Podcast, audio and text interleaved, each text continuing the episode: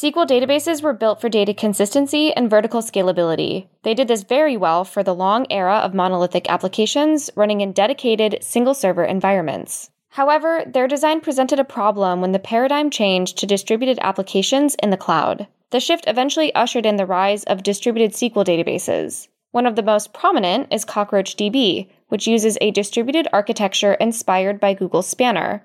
But what were the engineering approaches that made this architecture possible? Jordan Lewis is a senior director of engineering at CockroachDB Cloud. He joins the show to talk about the design of CockroachDB and how it works under the hood. This episode is hosted by Lee Atchison. Lee Atchison is a software architect, author, and thought leader on cloud computing and application modernization. His best selling book, Architecting for Scale, is an essential resource for technical teams looking to maintain high availability and manage risk in their cloud environments. Lee is the host of his podcast, Modern Digital Business, produced for people looking to build and grow their digital business. Listen at mdb.fm. Follow Lee at softwarearchitectureinsights.com and see all his content at leeatchison.com.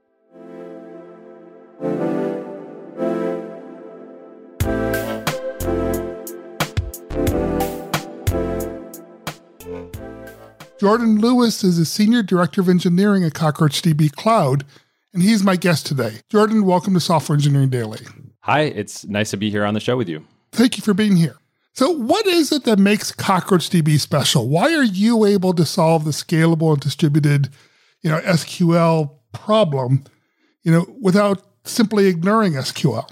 What makes CockroachDB special is the architecture that we've chosen for the database allows us to take familiar, regular, old, traditional SQL, or SQL as you like to say it, and distributed across a cluster of homogeneous nodes. So we can scale your database horizontally in a way that is more familiar for someone who's maybe used to using DynamoDB than, you know, a, an Oracle or a Postgres. How does it work under the hood? The idea is it's really quite simple conceptually is that we take your data, we split it up into ranges. So chunks of contiguous data. And just like you might be used to if you're used to using a sharded SQL system that where you're manually deciding where those shards live inside of your data, CockroachDB is doing that shard computation for you automatically under the hood and abstracting away the fact that you might have to separate your data up into shards. It allows you to use SQL just like you're used to. The database manages deciding when to ask a particular shard for a, a, bit of data or a particular range for a bit of data, like we say in Cockroach. And it decides when you're going to write to a particular range of data in Cockroach without having to expose that complexity to the user. That's the fundamental idea. We're going to get deep into how it works as we go along, and that's great. I want to want to know more. But first of all, uh, tomato and tomato I always get this debate too. I'm sure you do all the time. Is it SQL or, or SQL? Uh, you say SQL mostly. I say it both ways, but I think I usually do SQL. But it's amazing what we can debate about sometimes. Exactly, exactly. I think with that one, I'm just copying what our founders do. You know, I joined the company back in, in 2016 and everyone was saying SQL then, so it kind of stuck in my head. That's what I say now. uh, makes perfect sense. Yeah. So, and as you know, and, and full disclosure to everybody who's listening, I focus personally on architecting for scalability, and I wrote the book Architecting for Scale by O'Reilly Media. And in fact, CockroachDB is a sponsor of that book. So we've I know some of the things that Cockroach goes through, and you're aware of some of the things I talk about. So our interests are very well aligned. We both focus on scalable architectures. But let's get into some of the more salient details of how this works. You know, so many people have tried, or there's lots of different approaches, let's put it this way, to trying to scale SQL databases. But most of them involve some form of limitations you put on the way you access the data. You know, we might be talking about you know, requiring single writer, multiple readers, you know, as a way of scaling your your read-only part of the data solution. There are other solutions as well too, but your approach, all nodes can service both reads and writes simultaneously at a scalable solution. So, you know, how do you synchronize your writes, for instance, to make sure that you scale, yet you maintain the consistency that SQL demands? It's a great question. Ultimately, it comes back to this decision in the architecture to use ranges, as we call them. So, shards or ranges, it's the same idea. Let's pretend you're a shopping cart application, which is a, a, really good and classic use case for a system like CockroachDB. You need that consistency because you know you've got two people trying to check out the same item at the same time. It's a classic like interview question probably, and you only want to make sure that you're selling one of them. You don't want to commit a transaction that says, okay, user A got to buy the you know the widget, and user B also got to buy the widget, but there's only one widget ultimately, it's key that you can satisfy these consistency requirements at the same time as allowing that shopping cart application to scale to the millions of users and you know thousands or millions of whatever transactions per second that your application is trying to serve.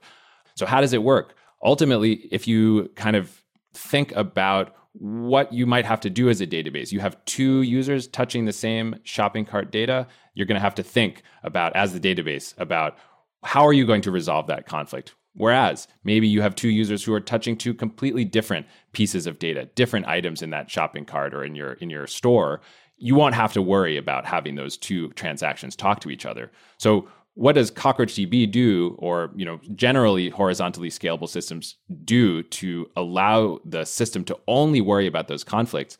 It's about taking the data and making sure that the potentially conflicting bits are close to each other. So in, in CockroachDB's case, it means that you've chosen your schema in a way that might say, you know, shopping cart item IDs are, you know, in a table. Your primary key is organized by item ID, something like this. If two people are touching that same item ID, it's going to be processed ultimately inside of this machine, in, inside of the system by the same machine. Once you're inside of that same machine world, the way CockroachDB does consistency is it uses Raft so Raft is the ultimate, you know, transactional consistency algorithm that's your consensus protocol that's used to adjudicate between replicas of the same range. And so if you're touching that same item in the shopping cart at the same time, two people at the same time, Raft is going to deal with adjudicating those conflicting transactions.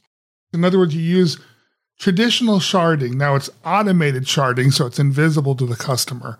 But yeah. you use traditional sharding to limit the scope so that it's rational for both writes to go to the same machine and have it dealt with simultaneously. Exactly.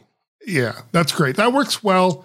You know, probably safe to say that works well for about 99% of the problems you run into. And 99% of all synchronization issues can probably be resolved with things like that. But there are a few things that can't be, you know, and, and you know, if you look at full transactional awareness with what SQL allows, you can't localize data like that and be able to get full transactional awareness. So, how do you handle that? Do you allow full SQL transactions? And if so, what do you do to make sure that, you know, a full transaction that's now touching, you know, 50 pieces of data on 40 different machines along with one piece of data that's being touched by another transaction on another 50 machines by someone else and how all that coordinates together? So I love the way that you took the the micro and then zoomed out to the macro. The micro is Raft consensus exactly, and then the macro is sort of a traditional two-phase commit sort of transaction protocol. So we do support any kind of transaction that you can throw at SQL is supported inside of CockroachDB. And if ultimately that transaction does need to touch more than one consensus group or range, then the system notices that, inserts two phase commit style transaction records in the places that they need to be and orchestrates the transaction across as many consensus groups are required to make the transaction go through. You write the records, the journal records necessary in order to do the two phase commit.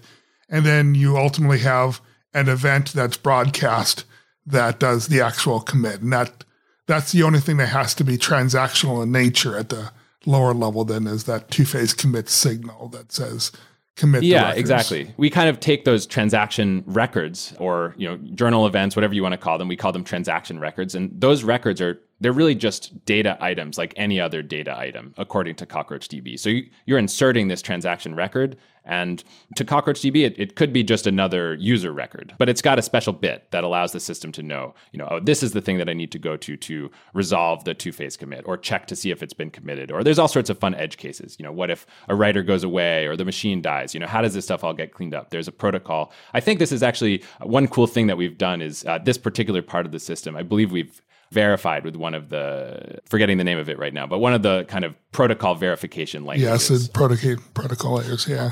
Exactly. So that's a that's a cool thing. Cool, cool. So you're fully ACID compliant, is that correct? Yeah, yeah, exactly.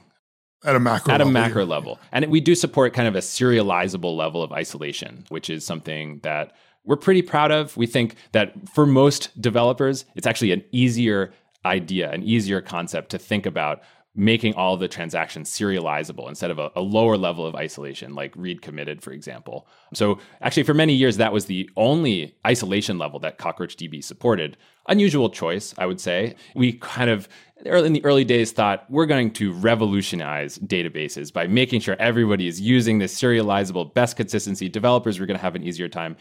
As it turns out, I think the market made us realize that there is demand for having a looser level of isolation as well. So we are introducing read committed in an upcoming release that we're, we're excited about that as well. Cool, cool, good. I'm anxious to see how that works and how how that all fits together because it's. I remember I was working at AWS and I don't remember the guy's name nor what I what I say his name, but he's was a well-renowned database expert, traditional database expert that happened to be working at AWS he'd worked at Microsoft and other places as well. And he said scalability and SQL do not go together, period. You cannot solve the scalability problem with an SQL compliant database. And what he meant by SQL compliant database is a full ACID, you know, well, you know, everything that goes with that. I never believed him. And so I'd love to see companies like Cockroach prove that this actually works. So, are there compromises that you do make to SQL or to ACID compliance? Are there ACID compliance? That's not the, the best example, but are there compromises you make? Maybe it's slower than a normal SQL database would be in certain circumstances or, or whatever. But are there compromises you have to make in order to make this actually work in a distributed fashion? There's a few kinds of compromises that we've had to make. Certainly, you mentioned latency. Uh, it's it's hard for a distributed database of any nature to compete with a single node database latency. Just doing the extra network hops, doing the consistency round trips, that's going to introduce an unavoidable amount of extra latency for sure. I think another limitation that it's been an interesting one for us to kind of navigate has been related to schema changes. So, one thing that a lot of the old school SQL databases do offer you, along with their you know ordinary ACID compliance for data transactions, is they they also offer fully transactional schema changes, and that's something that's very tough for us to offer because we also want to offer these kind of online schema changes which is something that our customers really like if you're operating on you know large scale data you're you have an online shopping cart or a gaming application or you know a financial transaction log that's happening in real time 24/7 you don't want your system to be interrupted by a schema change. You don't want to have to take your application down. Obviously, you can't do that. Over the years, many people have come up with workarounds for this for different systems. We've decided to build that online schema change capability directly into the schema change system, which is great. The trouble is that if you want that system to also be fully transactional, in other words, you want to be able to create an index at the same time as editing a row or do a, you know, add a column and edit an enum all at the same time. We don't have the ability to roll that back atomically uh, right now. That's a limitation. Our customers have made that known to us that that's that can be trouble, but maybe we'll find a way to to solve that limitation one day, but for now, that's kind of one of the limitations that does come to mind for me. It's a good one to to bring up because what what I like about it is it's you're right it truly is a limitation from standard stock SQL and it is something that is valuable to have. On the other hand, it's also I might get myself in trouble here with some of my customers or some of my clients, but it's bad protocol to require that in a production system. I mean, you you should design your schema changes in such a way that the impact is is a micro step by step change where you don't have to roll back transactionally 10 levels of schema changes and first sign of trouble. You you can design your schema changes. It is possible to do it in almost all cases so that you can change your database small scale at a time, non-transactionally without worrying about uh, downtime. It's possible in most cases, but I'll get in trouble with some people for that one I know. But what what's your thoughts on that? Exactly. I think you're so right. You know, there's a lot of best practices in the SQL world that you would really love if all of your customers followed, I guess is the way that I would put it. One thing that I've learned throughout my time at, at Cockroach Labs, my evolution as a technologist, I guess you could say, for a long time, I really thought that we could convince customers to you know do it right so to speak maybe that's using the right type of schema changes always using serializable you know never making foreign keys that didn't make sense over time i realized that there's so many reasons it's almost a chesterton's fence kind of situation. There's so many reasons why people are using sql in a way that you didn't think of. Maybe this is actually what your friend at aws was saying about you know you can never make sql scale because there is so much variety in the different ways that people use SQL. There's all valid reasons for this. You may not understand them all yet, but people use SQL in really incredibly creative ways. And I think as a service provider, you know, you'll be limiting yourself and you won't be doing your job to solve those customer problems if you end up thinking, ah, if only they could stop using stored procedures, if, oh, if only they would only use uh, serializable isolation level, things like that. I think it's probably safe to say, I guess I don't know for sure that this is a true statement, but I think it is, that SQL is probably either the oldest or you know one of the oldest languages that's still heavily in use today, in programming languages. And so it's got a long history, meaning that people were using SQL for radically different purposes when it first came out. That's where they were learning SQL, and that's where the restrictions and what SQL means were put into place.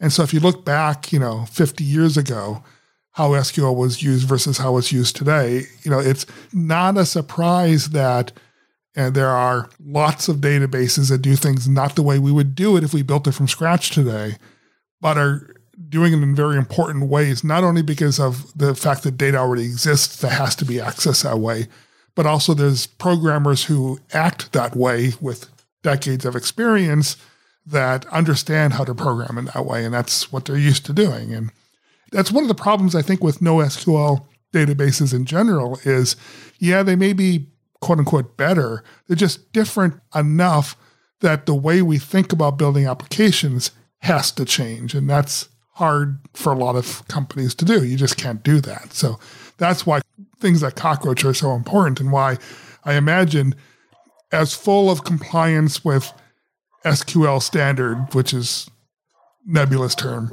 is very important for your business. You, know, you can't be 90% there. You've got to be 100% there. That's exactly right. So true. And we've learned so much about exactly that word. What does SQL compliance really mean yeah. to which company? it may be different depending on who you ask. Are we talking about Postgres? Are we talking about Oracle? Uh, are we talking about SQL Server? I think we, as an industry, have not done the best job just yet of finding that single standard that people can conform to. Don't think we're really quite there. Maybe one day, maybe Postgres will become the standard. That would be a dream for me personally. yeah, unfortunately, there'll probably end up being a couple of standards, right? If history works out, yes, there'll be standards, but it'll be you know, this one or that one, and it'll be radically different, and uh, the compatibility won't be perfect. It'll be just like browser wars. It actually already is. What am I saying? uh, well, we talked about transactions, but the other thing that makes scaling in SQL hard is joins and how joins work. You know, be, the fact that you can join anything to anything in any combination in you know, highly complex ways, quote unquote, efficiently, relatively speaking. How do you do that? How does either Cockroach's architecture helps make joins easier? Or makes them harder or it challenging for you or, or what? How do you do joins? We've taken a lot of best practices from other distributed SQL systems that have been developed over the years. There's several of them. I think the the one that I've spent the most time learning about is a system called F1 that Google developed. Um, and F1 is a system that you can think of it as a distribution layer on top of a distributed SQL database or any other kind of database under the hood that you could implement joins on top of. So inside of CockroachDB, the SQL system, it has a similar layeredness to it. There's an underlying sort of standard execution engine type of thing that you could think of as the part that runs on the nodes that have the data. So, you know, let's say I'm doing a distinct operation or a select or a filtration or even a join between two tables on the same system. You can think of these operators that they're, they're kind of just running on the node that you're asking the data from. What happens if you ask to do a join that needs to get data from more than one range that are not co located? what does the system actually do? You could imagine, well, you could send one of these you know operators. Let's say it's a join operator and it wants a little bit of table a and a little bit of table b.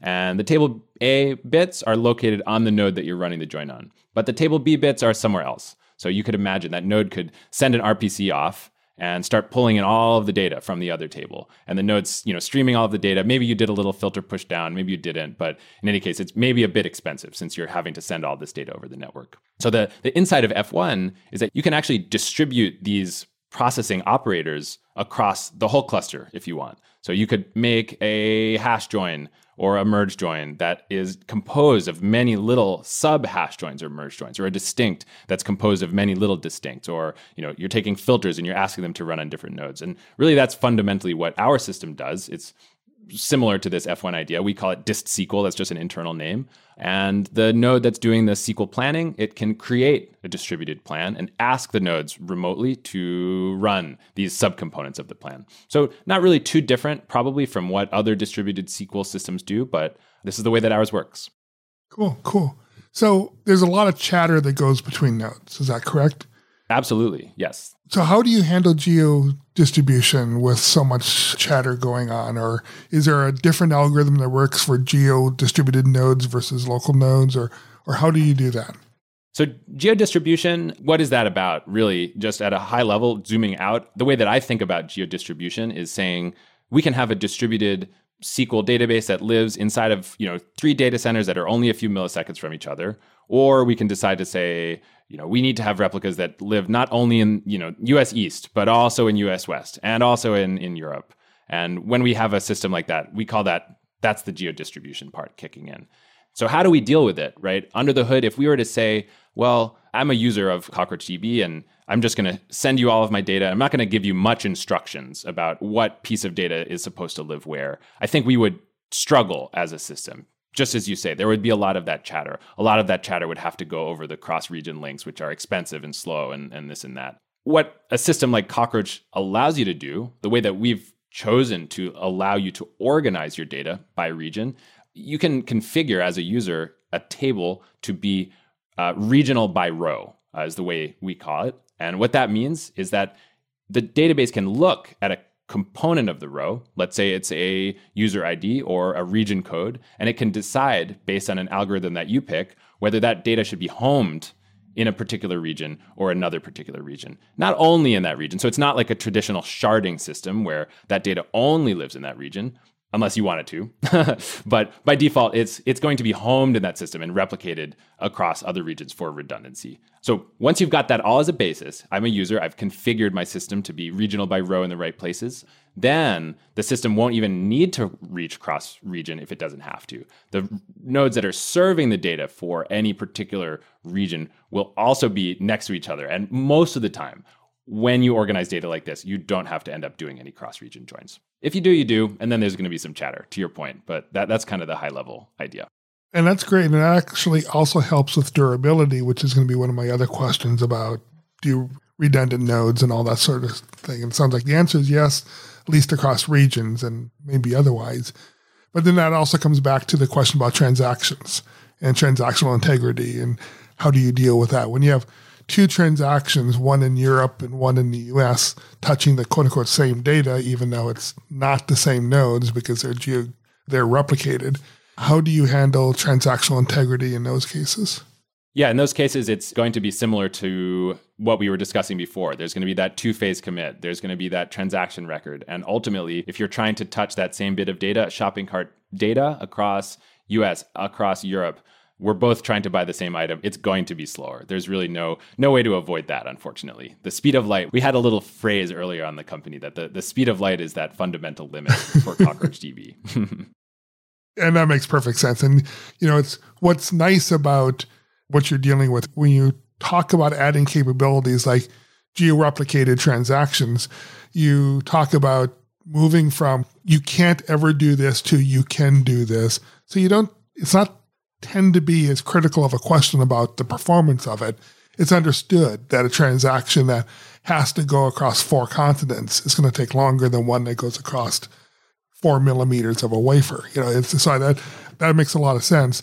But it, it is something that the choice that you make is you know, ACID compliance is more important than performance when it comes to those sorts of situations. So you don't break integrity. You may break performance or software performance, but you don't break integrity.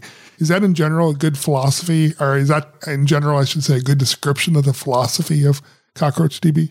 I think that's a good description. We think of CockroachDB as a database that's fit for your tier zero system of record transactional workloads. So these are the ones that we're talking about the shopping cart that can never be inconsistent. Or more a better example would probably be a financial system ledger. This is a system that you cannot afford to have an inconsistency in the system. So that's the prioritization. You know, if you're thinking about CAP theorem, it's not exactly a CAP theorem thing, but it's the same kind of idea. You want to prioritize that CP, that consistency over the availability if you want to work on some kind of transactional finance system, for example. So let's get back to the durability aspect too, which we touched on a little bit with the geo distribution. So obviously, geo distribution gives you durability. Do you also offer durability options within a single region where you can replicate data and make it look like it's essentially multi-region from the standpoint of the durability standpoint? Is that the capability you offer? You're shaking your head, but for the audio, is that something that you do? Absolutely, yeah. So we do provide a kind of configurable replication factor solution, ah, like you're used my to next question is, is a it- NoSQL kind of system. So you can decide to say, as a user, I would like to have three replicas balanced anywhere. That's maybe a default if you're using a single region cockroach DB. You can say, ah, my range is going to be replicated three ways somewhere. Or you can say, I want it to be five way replication because I'm interested in extra or seven way or whatever. And if you're multi region, those kind of constraints that I described, the regional by row kind of thing, you can ask the system to do anything really. If you can, it's quite configurable. And I think early on we found that that level of configurability may be a bit too much for most users. So we do provide some nice defaults and some sane defaults and things like that for most people. But if you really want, you can say, I want, you know, five replicas in Europe and three in US or whatever kind of other combination you're interested in for your application's needs. Yeah, that makes a lot of sense. And a lot of people talk about durability of databases versus backups and the importance of durability as the replacement for backups. And what's your philosophy in general about database backups versus a durable database? Yeah, so it's a deep question. Yeah. we think of Cockroach as a system that allows you more peace of mind than a standard distributed database or a standard single node database because of this extra durability provided by replication and cross data center replication, cross region replication. But to me and to us, it doesn't obviate the need at all for disaster recovery, for backups. Organizations use backups in a lot of different ways. They use them as mistake rollback machines. You know, let's say someone comes and deletes your whole database. You can use disaster recovery for that even if, you know, your system already replicated that mistake to all of the copies of the data. Or your organization probably needs this for compliance reasons. Even if you don't end up using those backups, there's lots of good reasons why there are laws that require organizations to take these backups. Or your organization might use it for, you know, annual risk exercises. What happens if there's an internal, you know, attacker inside of your organization that takes down that database and deletes all the copies or something like this. So by no means does the extra durability and extra replication take away the need for good old fashioned standard backup disaster recovery.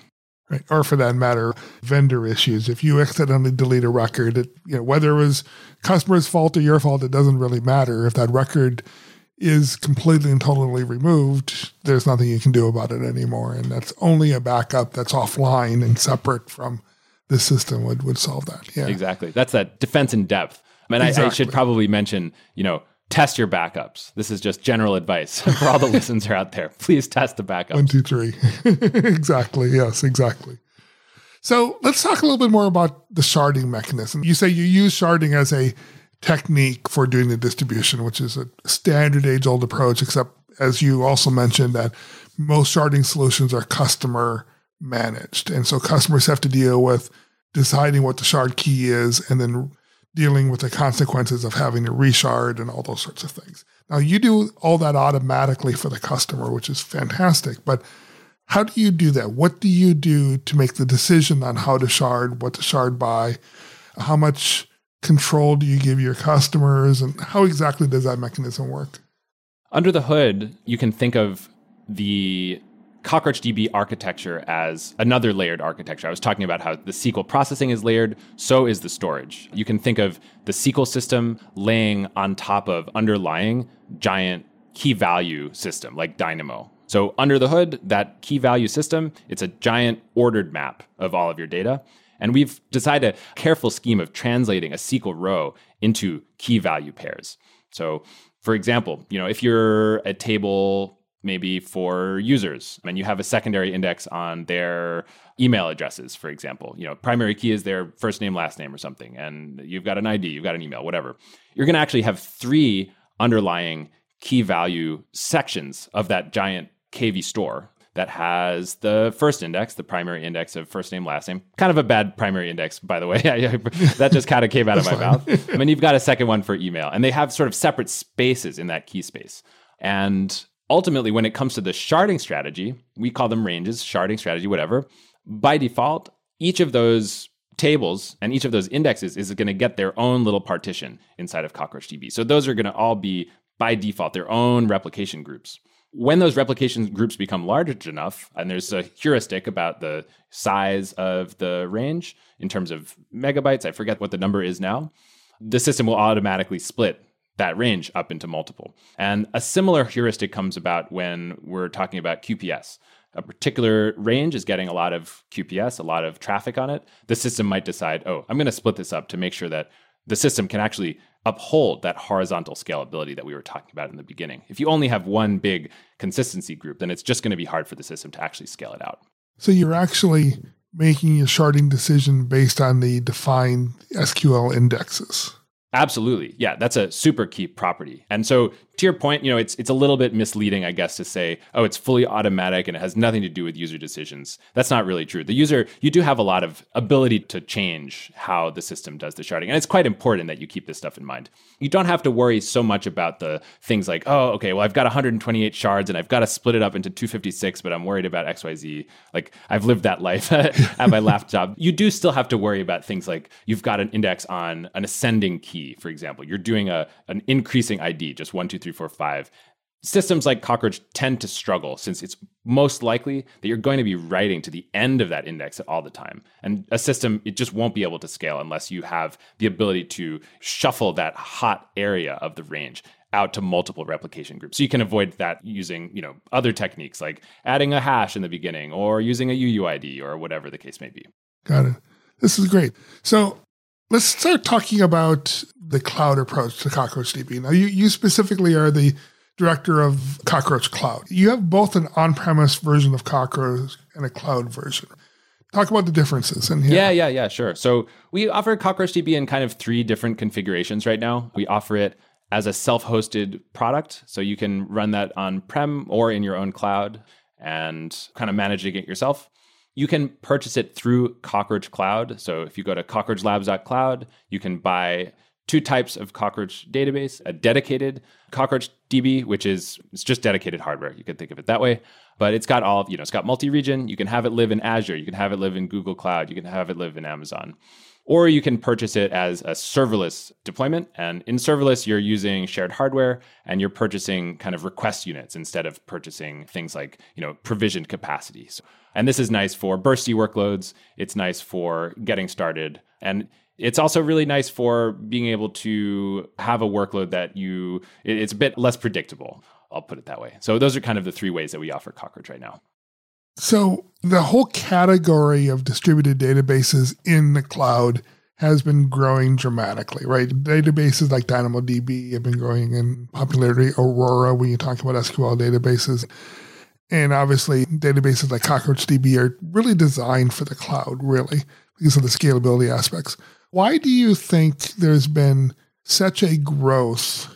I mean, this is almost too much of a leading question, I guess, but let me ask it anyway.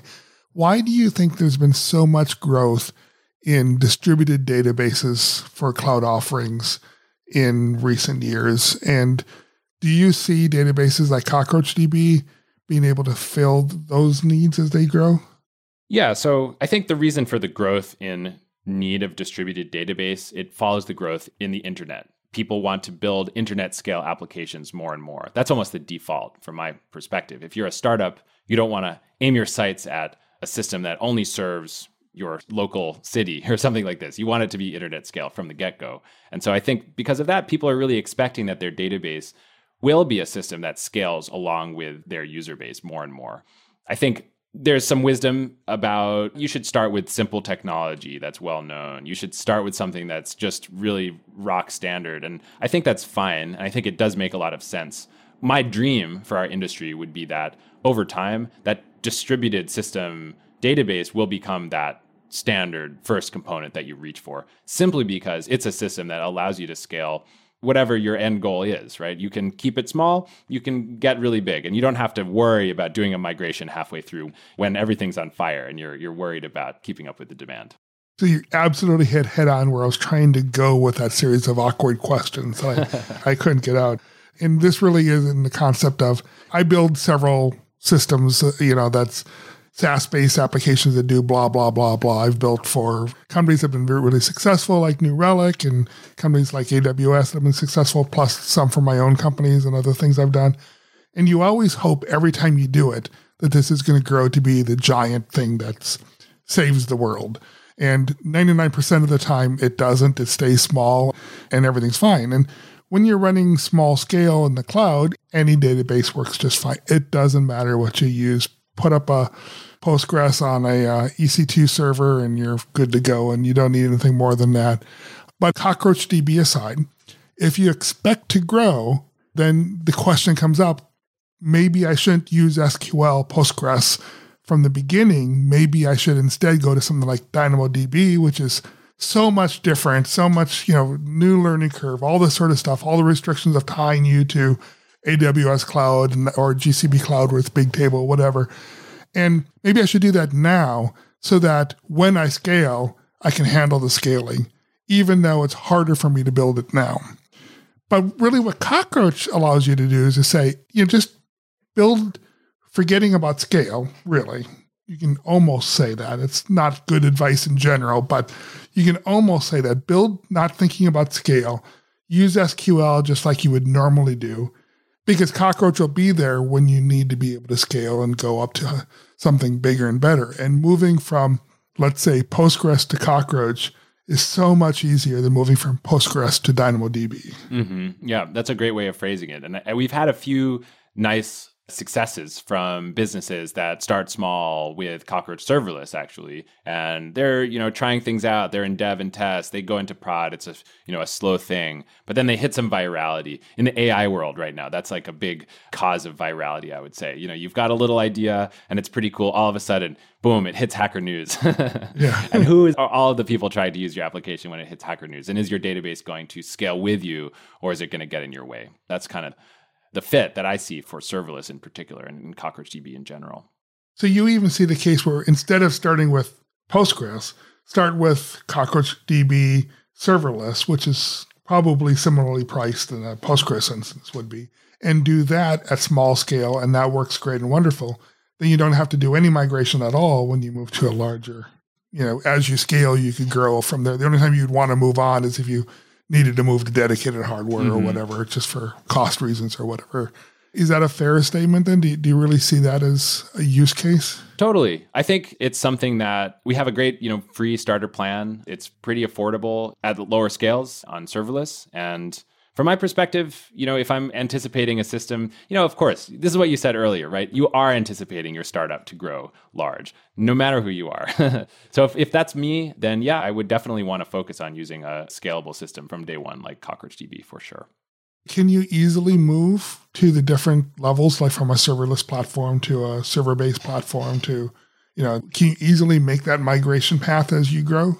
Today, that's definitely a bit of a, more of a work in progress for us. It's something that our team is really hard at work doing right now. We just actually came from our kind of yearly planning week last week. And one of the big focuses that we've got for next year is unifying those two deployment models. You know, I've I've been talking about dedicated as one product and serverless as a different product. Really trying to take off the technology hat and put on the consumer hat. What you want to be consuming is the database, whether it's serverless deployed or dedicated deployed. You don't really care. You want a connection string. You want a console that shows you what's the slow statements. You want to be able to do schema changes. And you really don't want to worry about the deployment model at all. And so our focus is going to be unifying those deployment models and offering just CockroachDB in different tiers for whether this is a tier zero high scale production deployment or it's something that you're just getting started with. And that's kind of our next year's worth of goals. Cool. Good, good. So, Cockroach Cloud, you obviously have a huge infrastructure that I believe you and your group is responsible for managing. Mm-hmm. A huge infrastructure for managing your database as a service is really what it is. It's a database as a service multi-tenant database at a scale at a service system application. What's the biggest challenge you have in keeping that infrastructure operating?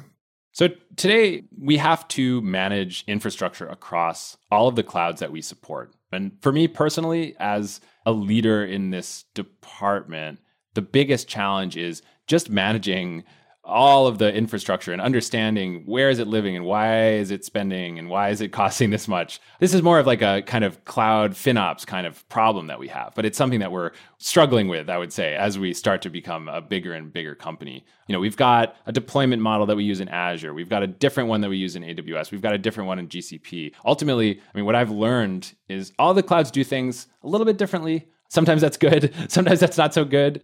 Sometimes they have strengths in one department and weaknesses in another but whatever it is ultimately the infrastructure is subtly different on each of them. And one challenge for me has just been how do i actually manage all of these costs and you know charge back the cost to the teams that are using them and just manage all the money really? That's been a fun challenge for me as of late. You know that brings up the magic word i love to talk about which is complexity right? Is how do you manage this complexity? And deal with you know the minor deviations from platform to platform that are critically important, but it's hard to keep track of because there are so many of them. Yeah. So how do you deal with drift in your infrastructure? Obviously, you you know in in a very simplistic viewpoint, your infrastructure is a series of nodes that are identical distributed worldwide. And that's a very simplistic view. But I imagine node drift, and you define the word node however you want to. That might be a single computer, it might be a, a whole network. I don't know. Mm-hmm. It, that's not really the important part. Mm-hmm. But the mm-hmm. point is the configuration of that node itself. How do you avoid drift between all the different deployments of those nodes over time and over distance? Yeah, so I guess the way that I would define the unit here, you were talking about nodes. I think the, the unit that we think about when it comes to just managing our own internal cloud is it's really at the cluster level. We use Kubernetes to deploy CockroachDB for CockroachDB Cloud. So we've got kind of all of these different Kubernetes clusters. We've got all this important but fiddly networking stuff that you need to set up in order to make sure that the you know multiple regions can talk to each other properly or you know VPC peering. We even do this for our customers. So if you want your Cockroach database to talk to your infrastructure securely and not over the public internet, you know you've got to set up private link in AWS or private service connect in Google there's all sorts of kind of fiddly bits. And what's tricky is that depending on what the customer wants to do, what configuration that we end up deploying for that customer is different. And so when it comes to drift, we have this problem of figuring out the desired state per customer, per cluster versus the actual state.